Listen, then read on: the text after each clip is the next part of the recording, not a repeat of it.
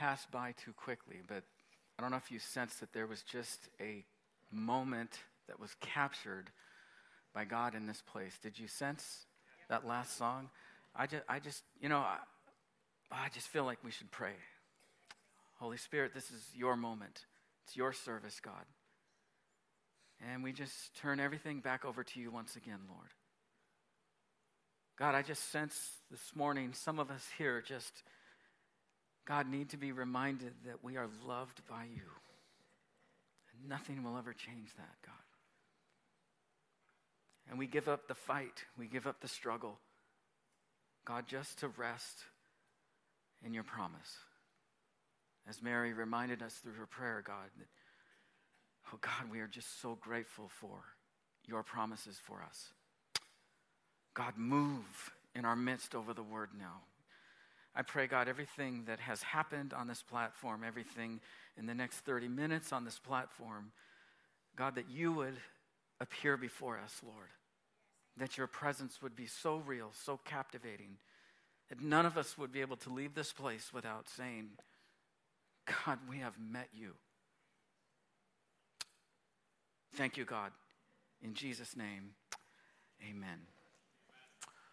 Well, I just sense there's a there's just a powerful moment. So whatever God is stirring up in you, I just I really just want to encourage us stay in that place. Stay in that place. You know, I just thought for a moment as we were worshiping here that um, many of us gather here every week, and I'm grateful for that. And some of us maybe maybe you're new here, or maybe haven't been here for a while, and I know that there are many questions that maybe some of you have. And one of the questions that has been brought to me this past week by several people is why do you do what you do? Why do churches sing? Why do churches um, have words on the screen? Why is there someone who teaches and, and all that? And so we do what we do because God's word says this is what we do. Now, the question is, why did he say that? I think back to the early church. Now, this is just weeks after Jesus had already resurrected. He had been here for 40 days. He ascends into heaven and he gives his last instructions to his disciples. And they were absolutely just beat up to a pulp in society because of what they believed in. And so, because the persecution was coming quickly against the believers, they needed strength, they needed encouragement. And that's why God says, the church, the people of God, I want you to gather together at least once a week. On the first day of the week, I want you to gather together to worship, to remember my son. And I just imagine these disciples, hundreds of them, going to the small houses. They didn't have places like this to go to worship. They went to homes. And I just think that some of them were so beat up during the week because they were living for Jesus and the devil was hot after them. And there were things that were happening, good things, and there were challenging things. And they would gather together just to get some encouragement. There was that authenticity. Man, isn't Jesus wonderful? Isn't he great? Aren't we so glad that we're serving him? So glad that our lives have changed. What did you go through this week? And there was this interaction and family and connection and community that was closer than a brother, closer than a blood sister. And I just think that we need to return to that today in the church. We need community. We need one another. Don't we need encouragement? So we come together because we worship him, we love him, and something happens when we sing to him and then we come together around the word because we want to hear from God. And I think those early believers, when they left those little homes after having church in those homes, they were ready to go and tackle whatever God wanted them to do that week. They were encouraged, they were built up, they were strengthened. And my hope is that when we leave here today, we leave differently than we walked in. Uh, honestly, I could live on that one song that Mary just sang and Molly, and we can go home. I'm fine. I'm good. I've met the Lord. I've had Him. And God, I am ready, God, whatever you want me to do. Amen? So, why we do what we do? We do because we want to please and honor God. And if you're a guest with us or been here, maybe not for a while and coming back, we're just so, so glad that you're here. And I just, I just want you to know from, from our heart here, our family, that we really want this to be an authentic, real place that we're just trying to follow Jesus together, man. And none of us have it measured up. None of us are perfect. None of us are arrived. And if you're hurting, if you got issues and problems, I always say, you know, at the beginning of our Discovering God Bible studies that we do with folks, you know, just meeting the Lord, my name's Mike. I'm a recovering sinner. And I know who I am, but I know who He is. And He saved me by His grace. We were once lost, now we're found. And that's the one thing about coming to a service is we get to celebrate God. Amen? All right, have your Bibles ready to Luke chapter 13, 1 to 9.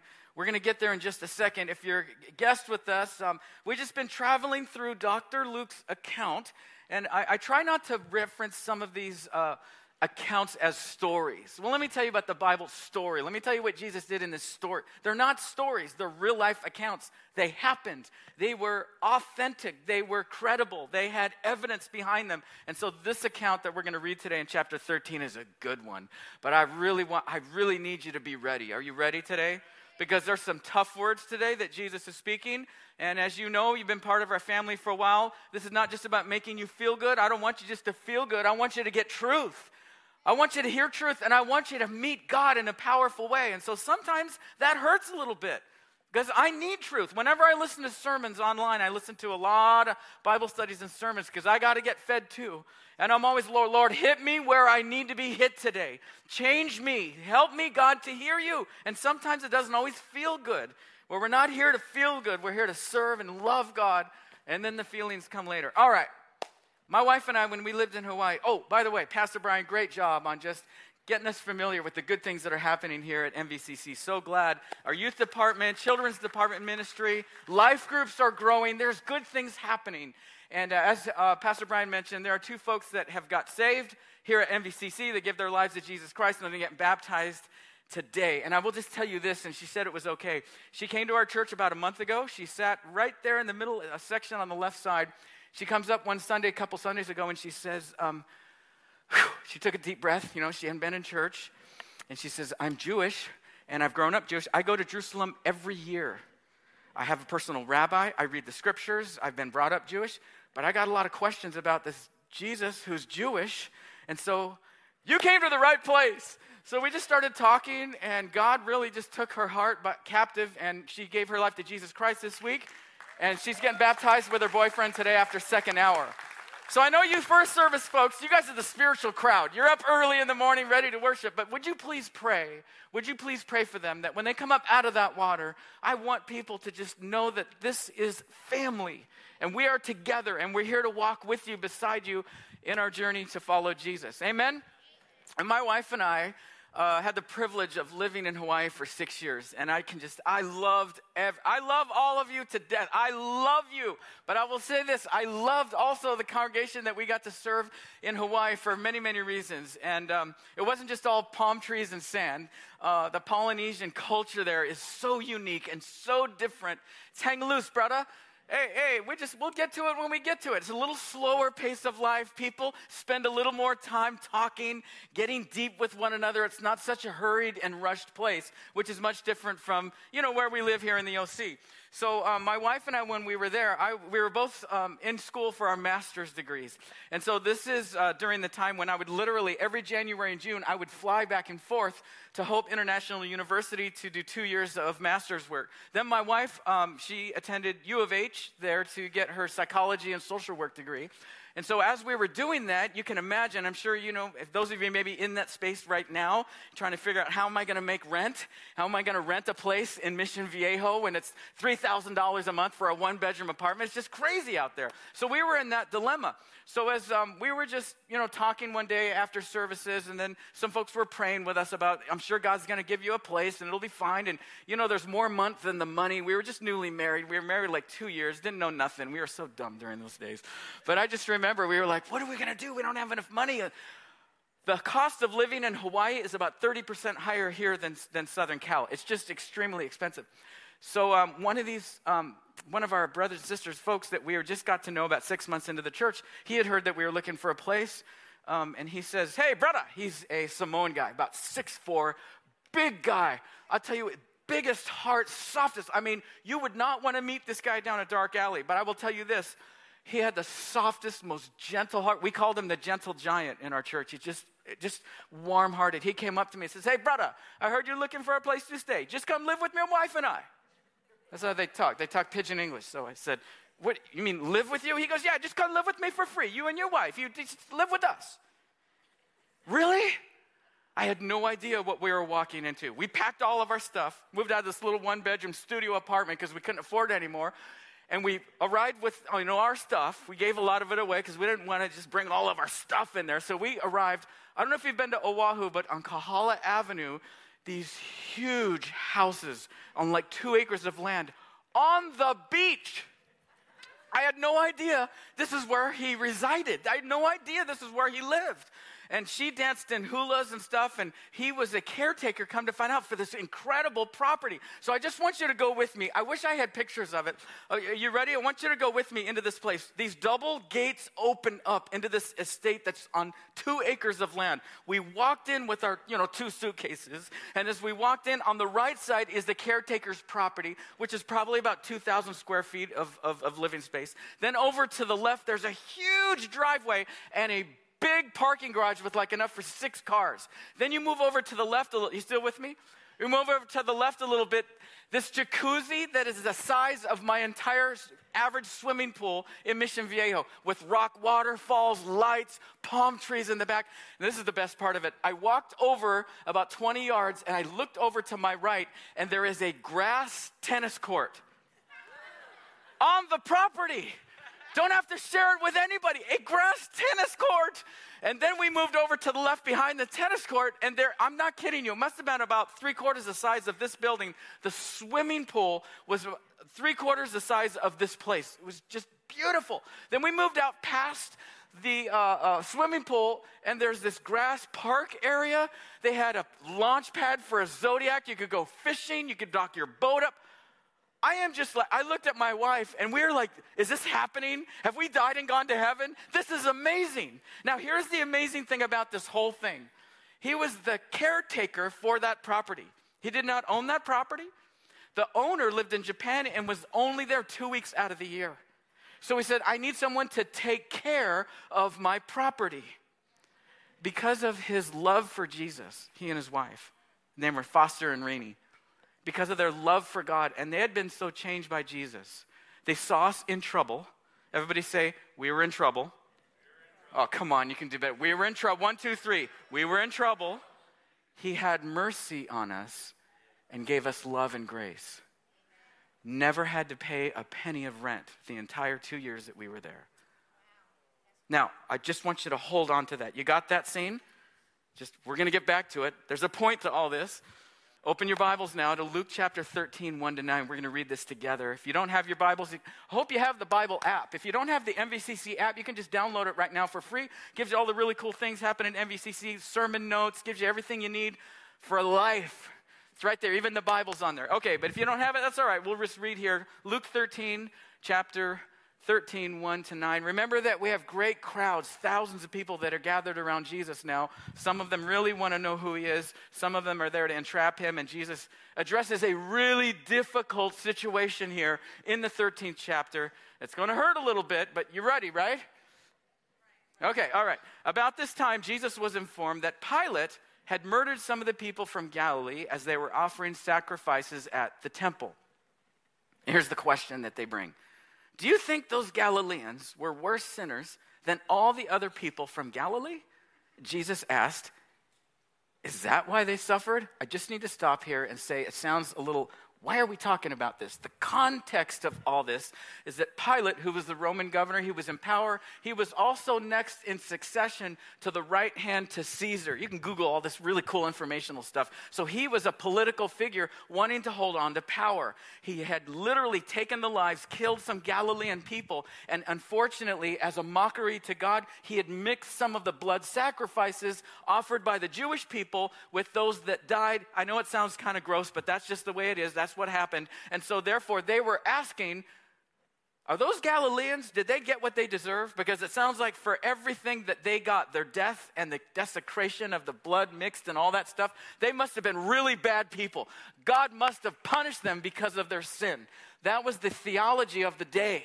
If you did something bad, God was going to punish you. And those that died innocently, they must have really been bad. Does that make sense? I know none of us have that theology, but that was the theology of the day. God's always out to get you. Bad things happen to bad people. You, still with me?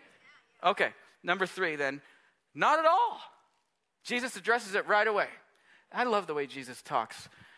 I just love he gets right to the point. There's no gray area. He doesn't hem haw around it. This is truth and this is the way it is. Not at all. And you will perish too unless you repent of your sins and turn to God. Let's continue. And what about those 18 people who died? They're not convinced, so now they got another situation. These 18 people that a tower fell on the, near the pool of Siloam in Jerusalem killed 18 people. Those people must have really been bad. They really did something horrible. And when the tower of Siloam fell on them, were they the worst sinners in Jerusalem? No. And I tell you again that unless you repent, you too will perish. Now, I just want to stop here and say, Jesus is not saying, We're going to get you. You better repent. Unless you repent, you're going to die. And I just want everybody to spend eternity away from me in destruction. That's not God's heart. What he's doing is he's laying down truth and saying, Everybody needs Jesus Christ. Everybody needs salvation. Everybody's done wrong. We've all sinned. We've all done something bad. Would you agree? I mean, there's not one of us here that could say, I'm perfect. Every single one of us, three, Romans 3.23, have sinned, wrongdoing, and therefore God is saying everybody is in the same place. Sometimes just bad things happen to good people and to bad people. Make sense? Where'd we leave off? Number six. Okay, thanks, thanks. Okay, then Jesus told the story. A man planted a fig tree in his garden and came again and again to see if there was any fruit on it. But he was always disappointed. Finally, he said to his gardener, I've waited three years and there hasn't been a single fig, cut it down. It's just taking up space in the garden. Now, watch this. My, my Bible translation says caretaker. You got, this, you got the Hawaii story? Okay. The caretaker, the gardener, answered, Sir, give it one more chance. Some of your Bibles may say, as it says, leave it another year, and I'll give it special attention and plenty of that good old stuff, fertilizer, baby, right? And if we get figs next year, fine. If not, then you can cut it down. Verse 10. Oh, that's it. This is such a wonderful account. This is such good teaching. It's such strong teaching, and it's so clear. It's so crystal clear for us in what Jesus is saying. Regardless of what kind of background we have, no matter what kind of social background, economic background, religious background, belief in God, gone to church, didn't go to church, belief in God, don't believe in God, all that stuff, we all have certain belief systems. And this comes out in the crowd that is now following Jesus and wanting to know is he really who he said he is? And therefore, these questions come up God, these people must have really been bad because these bad things happen to them. And that's kind of the theology that I think maybe some of us live with is that in Galilee, there's a picture here I just wanted to show you where Pilate would have resided and had jurisdiction over. Jesus uh, was part of his hometown was here. This is a beautiful place. But even in the beautiful places, tragic tragedies can happen hurricanes, earthquakes, storms, people losing their life. And that's why this was coming up because they were saying, man, these people must have really been bad. And there's another picture here of the tower, what it must have looked like that had fallen. This is near Jerusalem. There was a pool of Siloam, and there was a tower that literally, literally fell on innocent people. Innocent people, their lives were taken from them. And so their thought process was, well, they must have really had trouble in their life. God is not trying to punish us. That's not his goal. I can tell you, before I gave my life to Jesus Christ, I thought, well, if there is a God, really didn't care to be honest with you because I was all about me, me, myself, and I, little me. All I care about is that I'm here, I got my life, I know where I'm going. Well, I thought I knew where I was going. And I didn't really care about anything else but me. And I thought, well, if there is a God, certainly he's always mad at everybody and he wants to punish. He delights in catching us doing something wrong.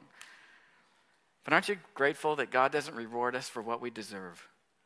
Because if we got what we deserved, we wouldn't be here.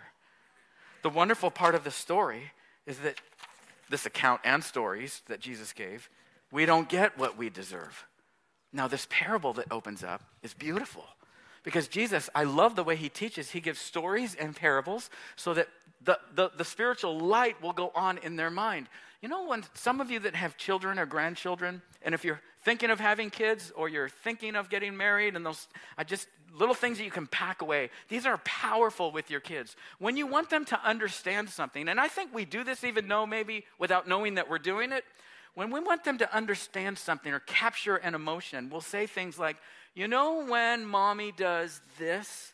And they go, Oh, yeah. You know when dad does this over here? Remember last week when we were doing this? Yeah, that's what that's like. And that's what Jesus does. He wants to captivate our heart, our soul, our mind, everything about us. And so these stories are windows into the truth that God has for us. I want you to think about that owner. He did everything possible to make sure that the vineyard was fruitful. He made sure that there was sunlight, water, fertilizer. It got the care. And the caretaker gave his life and his commitment to make sure that everything was thus and so because he wanted to bring about a fruitful harvest.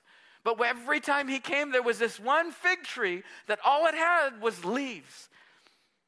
But the caretaker, here's, here's the, the, the, we just wrap this message together. The caretaker that was the one that pleaded, I believe, pleaded with the owner and said, Don't do it. Don't cut this one down. Let me have one more chance at it. He had mercy, he had grace, he had forgiveness. Just like what we needed. God is the owner, the caretaker of our life, of our world, if you will, is Jesus and the Holy Spirit, and we are simply the tree. And the analogy is so simple. I mean, it's there, plain, plain on our face. We can see what God is trying to communicate to us. That we were on our way to destruction. Just because we've been separated by God, Romans 3:23, Romans 6:23 says, "The wages of sin is death, but the gift of God is eternal life in Jesus Christ." So the caretaker rises up and says, "Father, no. We got to give one more chance. We got to give more time. I don't think it literally happened that way, but he's painting a picture for us to understand the power of the good news of the gospel. The gospel is good news. Can I remind us that the gospel is great news? If the gospel is not great news to you, my advice is to get to your knees as quickly as you can, even at this moment before the service ends get to your knees and turn your life over to Jesus, you will find as you authentically give your heart to God and ask Him to forgive you of everything you've ever done wrong, wrongdoings, wrong thoughts, whatever we've done, that He'll forgive everything. He will free you, He will deliver you.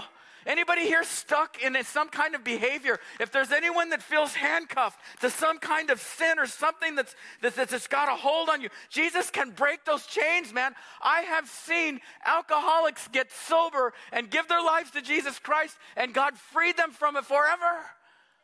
It's just amazing the power of God. That's what he's trying to communicate is we were all on our way to destruction. And for any minute, any of us, and this is going to be tough stuff, but I got to say it anyway. For those of us who have been raised in the church, we've been in church all our life. We know the songs, we know the protocol. We've taken 6,086 uh, communion cups down our, over the course, the course of our life, and we've been baptized 15 times, and we got a certificate, and we think we're all that. We're not. We're not. The church is in trouble when we make it all about us. It's all about me. I'm such a good Christian. God, aren't you glad to have me? And God is saying, No, I need repentance. I need you to stay in that atmosphere. You're not everything you thought you were. Everything is about God. I am the one who's good. In fact, Romans reminds us there is nobody that's good. Lest anybody sit in here today thinking, well, I'm pretty good myself. I'm not, I'm glad I'm not like that guy sitting over there. Jesus said there is none that is good. There's only one that's good. And he's not saying we're worthless. He's not saying we don't have any value. If anything, it's to the contrary. God loves you so much. There's so much value in you. He created you to be his, to know him, to walk with him, to love him back. He died. He came down to earth and he said, Let me handle all this. Father, I will lay down my life willingly, passionately, from the heart because I love my people so much. I think that's what broke God's heart the most when Jesus was on earth and he looked over this beautiful city of Jerusalem of his people who were Jewish. They were called by his name. They were the ones that God led through the wilderness Moses, Abraham, David, all the greats. And yet they were the ones that rejected the Messiah. It must have broken the heart of God so much that Jesus wept. We have a God in heaven who understands your pain. He understands, He feels your emotion. He was brokenhearted because the people had rejected him. And how many of people how many people in our life we can see their lives spinning out of control and we want so much if they just surrendered their life to God, He could bring the peace and the love and the joy. He could restore that tree that looks like it's dead, but for, they just won't do it. Isn't that the most frustrating thing to go through is we want so much for people to know, and that's God's heart. I hope it's your heart. I hope if you're a part of our family, you know that our vision is so simple here. It really comes out of Matthew 28 18 to 20 bringing people to relationship in Jesus Christ and making disciples who make disciples. How are we going to do that? Jesus was extremely real. He was he loved everyone and he was on mission, man. He lived the truth. He is the truth. He wants so he wanted so much every person to have an opportunity to know his love, his kindness and relationship. That's the point, the first point of this account, this real life story that Jesus is telling the people of the day. And so, what do we do? Number one problem is we all have a sin problem. What do we do? Come to Christ now.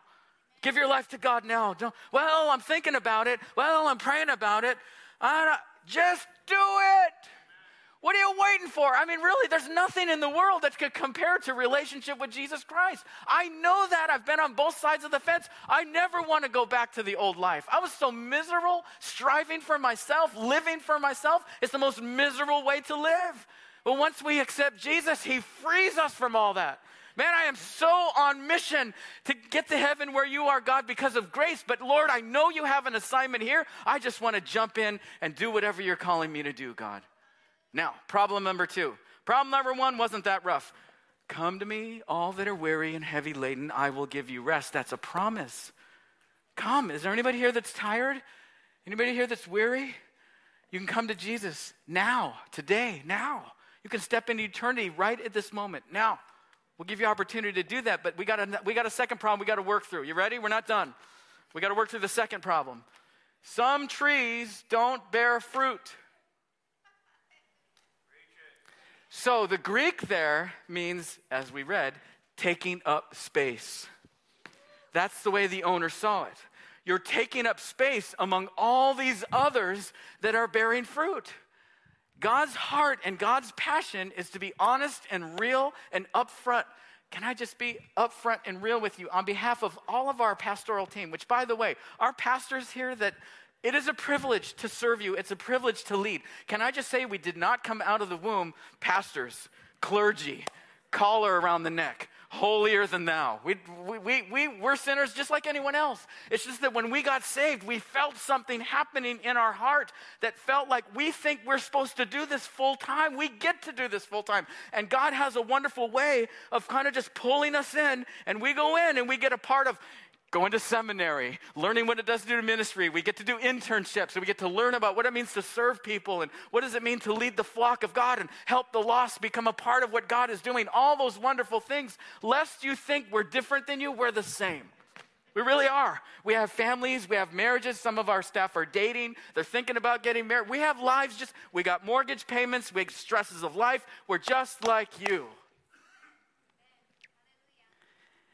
And though sometimes, I'll be honest, we look at the vineyard and sometimes it gets a little depressing because sometimes we see a few of the trees that are dying.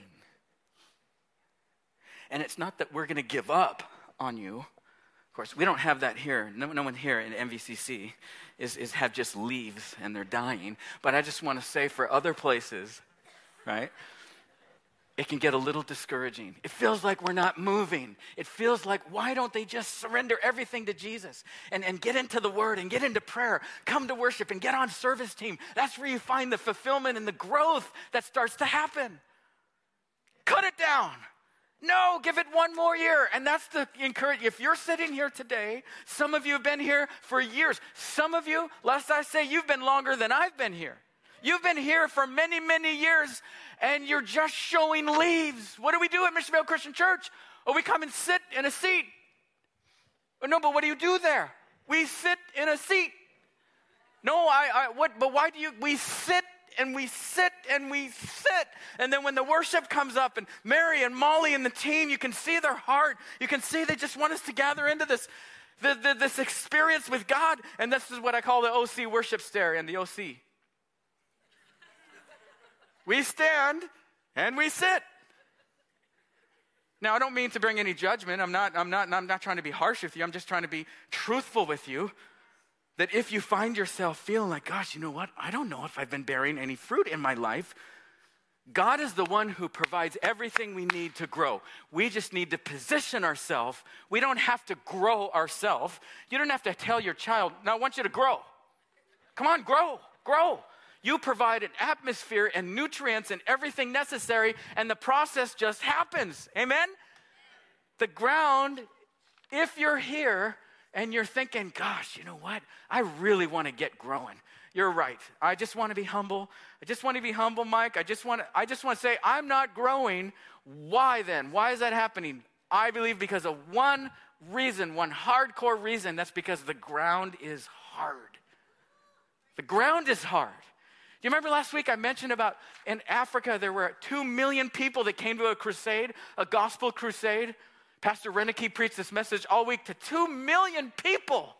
And thousands gave their lives to Jesus Christ. And they were asked one question Why does this happen here and not in the Western United States? And he said, Because they wanted it more. The ground was fallow, the ground was soft, the ground was pliable, there was sunlight, and there was water, and there was fertilizer. There was the necessary nutrients so that there was growth. If you find yourself sitting here and thinking, Gosh, I don't know if I'm really growing, I want to grow, don't be bummed out about that. Let's go. Come on, make a decision. We got to turn, right? Now, we here at MVCC have been asking for God, and we will continue to, I will continue to ask and be on my knees and fast and pray and ask you to join with me. We want to see a massive revival happen to his church. When we say revival, we're not talking about pitching a tent in the middle of some parking lot and just having a really cool service and everybody gets really hyped up and goes home. Revival is something that happens to us. We don't do revival, God brings a revival. And one of the secret ingredients of a revival and what it looks like is that there's a return to massive internal life changing prayer. If you find yourself just aching to be in prayer, you're driving down the road and you feel like the Holy Spirit is speaking to you and He's saying, I want you to converse with me. I want you to tell me your heart. I want you to tell me what you're frustrated about. Give me your dreams, your hopes. I want you to talk to me. I want an interaction with you. God always draws his people to extraordinary prayer before he brings the revival. The second thing that always happens in any revival that God brought is there's a return to genuine repentance. The, people of God realize, I have been wrong. I've been holding attitudes. I've been complacent. I've been prideful. I've had thoughts that are not right. And God, help me to turn from those things. Help my heart to be soft. I don't want to fight you anymore, God. I surrender, God. The next thing that happens in any biblical revival is there's a genuine return to worship. And I'm not just talking about 20 minutes of service, although I would love to see our service become just a Holy Spirit filled party where we are standing, clapping, like I've seen you do at concerts. I've seen you at Dodger Stadium. I've seen you stand up and high five, throw popcorn, throw not beer, but Coke everywhere, and everyone gets splattered with all this stuff because your favorite hero hit a home run and your team won. But what it is about church, I don't know, that we don't get excited about. I just think we should be able to be dancing and jumping and clapping. And isn't Jesus wonderful? Isn't he great? That revival God wants to bring. Here's the last thing that just gets my motor going. Every time there was a true biblical revival, there was always, always an ingathering of lost people people that are hurting, dying, lost, confused, stuck in addiction, stuck in problems, just like all of us were. And all of a sudden, there's this huge attraction. The Holy Spirit is bringing people back in to the church. But the church changes first. We change first. That's what the essence of what he's saying. There are two problems in this text. As humanity, we are all lost and we all need Jesus. We got him. Amen, right? And if you haven't, we're going to give you an opportunity to accept Jesus now. Well, I've been in church all my life. I kind of did the. I'm not talking about that. I'm talking about receiving Jesus. I'm talking about weeping over your own sin, realizing you need him desperately. And the second problem is those of us who think, well, I already did that. I'm good. I'm cool. I'm going to heaven. I got grace, mercy, and love, and I just love my church, and I'm just here every Sunday, but the rest of you can go to hell. Ooh, that was offensive, but isn't that the truth? We can get so complacent Oh, there was a story that Jesus told in Luke chapter 15 about two sons. And the son took everything from the father and left and squandered it. Hated his father, left everything. His father was sick every day, couldn't wait for his son someday to come home. He finally comes home, but the real sadness of that story was the older brother you never gave me a party. I've worked my tail off here. You never gave me nothing. And that's sometimes what the church people are like. We fall into a place of complacency where we think we deserve everything. We think God should give us this. And we have a sense of entitlement. And don't tell me we don't because we live in the OC. And I'll tell you, I'm the first one that gets caught up in this entitlement thinking I deserve it. And God is saying, I'm not attracted to that. That is not where I'm going to land my Holy Spirit. And you can do church and you can do life group and you can do everything you do, just going through the motions, but you have missed my heart. You have missed the passion of what it means to fall in love with Jesus all over again. And that changes life. That's the essence of what he's trying to say in this parable is that the people of God are the ones that need to change first. Stop pointing at the LGBTQ. You need to get your life together. Transgender, get your life together. Homosexuals, get your life together. Heterosexuals, you're sleeping around, you're getting drunk, you're doing all this stuff. How come you guys go to Vegas and just all the stuff? If the world would get it right, get it right, world. Stop doing that. Jesus didn't do that. He did that against the religious leaders, but he had compassion, love, and mercy, which is the best part of the story. The caretaker took us in. The caretaker had mercy on my wife and I. We got to experience all of this two acres of Hawaii. It was like being in paradise. It was the next best thing to Disneyland. And we got to experience all that because of his mercy and his grace. He never charged us for anything. And that's what God is saying to you today. But it requires one thing, one thing. He said it twice in verse 3, he said it again in verse 5. You too need to repent. Turn. Second Chronicles 7:14 says, if my people who are called by my name will humble themselves and pray and seek my face and turn from their wicked ways, then I will hear from heaven and then I will heal their land. God is looking for you. He's not looking for us, He's looking for you, and He's looking for one person. Abraham in Genesis chapter 13. God was going to destroy Sodom and Gomorrah. Do you remember that? You remember the city? They were so wicked, they were so vile, God was going to destroy them. And Abraham steps up and says, God, no, if I could find 50 people that are righteous, will you spare the city? Okay, I'll do 50. Will you, if we can find 45, will you do it? And he goes down to 30 and 20. And finally, God's mercy and his love, he says, if you can find 20 people, I'll spare the city. The only thing about that is that Abraham was pleading with God. How many of us are willing to plead God for one soul that lives next door to you? Mm, Pastor Mike, stop getting your eyes on yourself all the time and what you don't have and what's not good about your life and why don't you have a bigger church and why don't you have a bigger budget and why can't we do this and why can't we stop it's my church. It's my people. I have called you to serve. I have called you to lead. I've called you to do what I asked you to do, and I've called you to be humble. You trust me. And in your world, there are people that I've placed. Where are the salvations? Where's the fruit? Where are the people? that God has placed in your life. He's looking for one secret ingredient, and that is simply obedience. And it comes through a heart of humility. So we got to wrap this up. I just have some questions for you in the action points.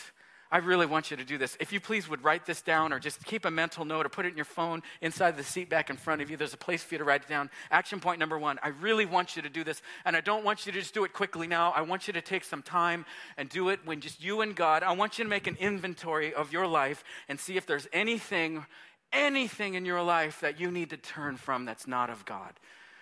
And I want to ask you to genuinely, genuinely do this. As we do this together, I guarantee this.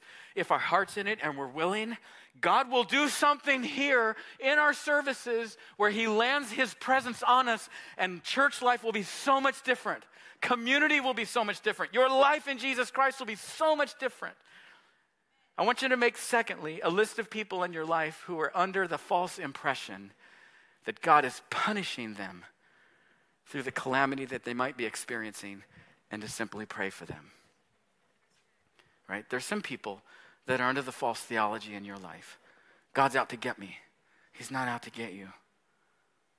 Jesus said, Come to me. If you knock, I will answer. Jesus invites us in. I want you to tell people that. I want you to tell people how God has been so good to you that you're willing to communicate that. You're willing to invite. You're willing to pray with somebody. You're willing to just be there in the presence of somebody that's lost and during, dying and hurting.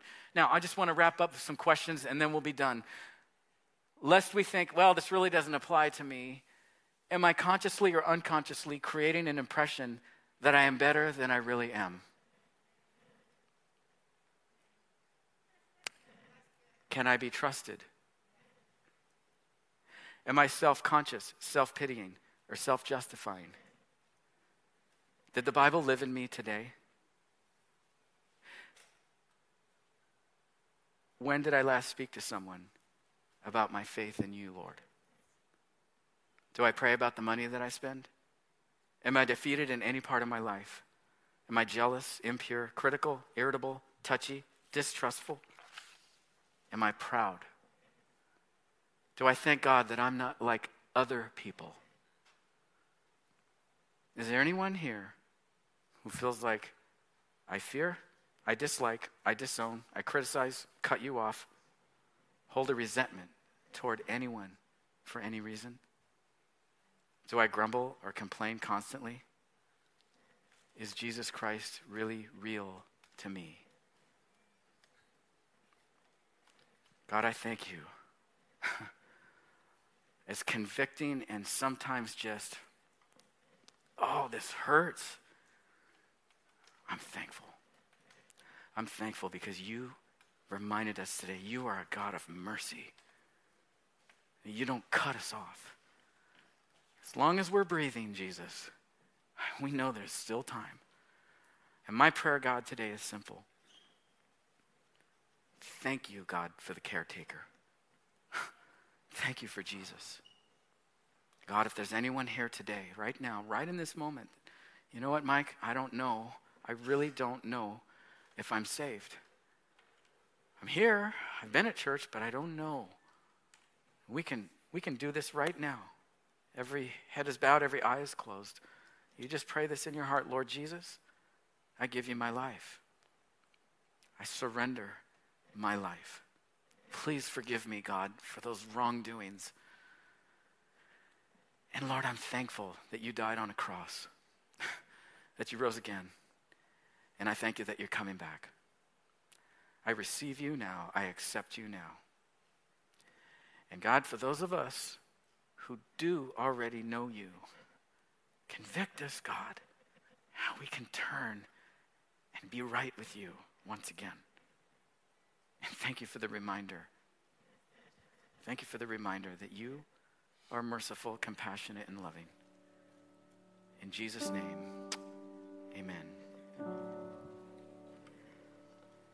This time in the service is just a very quiet, solemn. I'm going to ask that there's just no movement at this time because this is a moment that we just get to spend quietly with the Lord. So there are some communion uh, elements there in the seat back front of your seat. And I really want to ask you to take that. If you're a believer, we invite you to do this. To just take that juice, and it's a picture once again of we are forgiven through the cross. And the bread that represents Jesus, who was born into this world, grew up in the carpenter shop, went to rabbinical school, followed the law, and followed his father's heart in obedience to laying down on the cross for you and for me.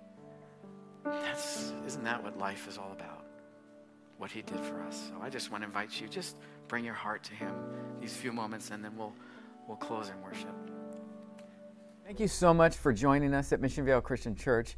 Just know that we always have live services here every Sunday at 9 and 11 a.m. We'd love to have you here, and we'll see you next time.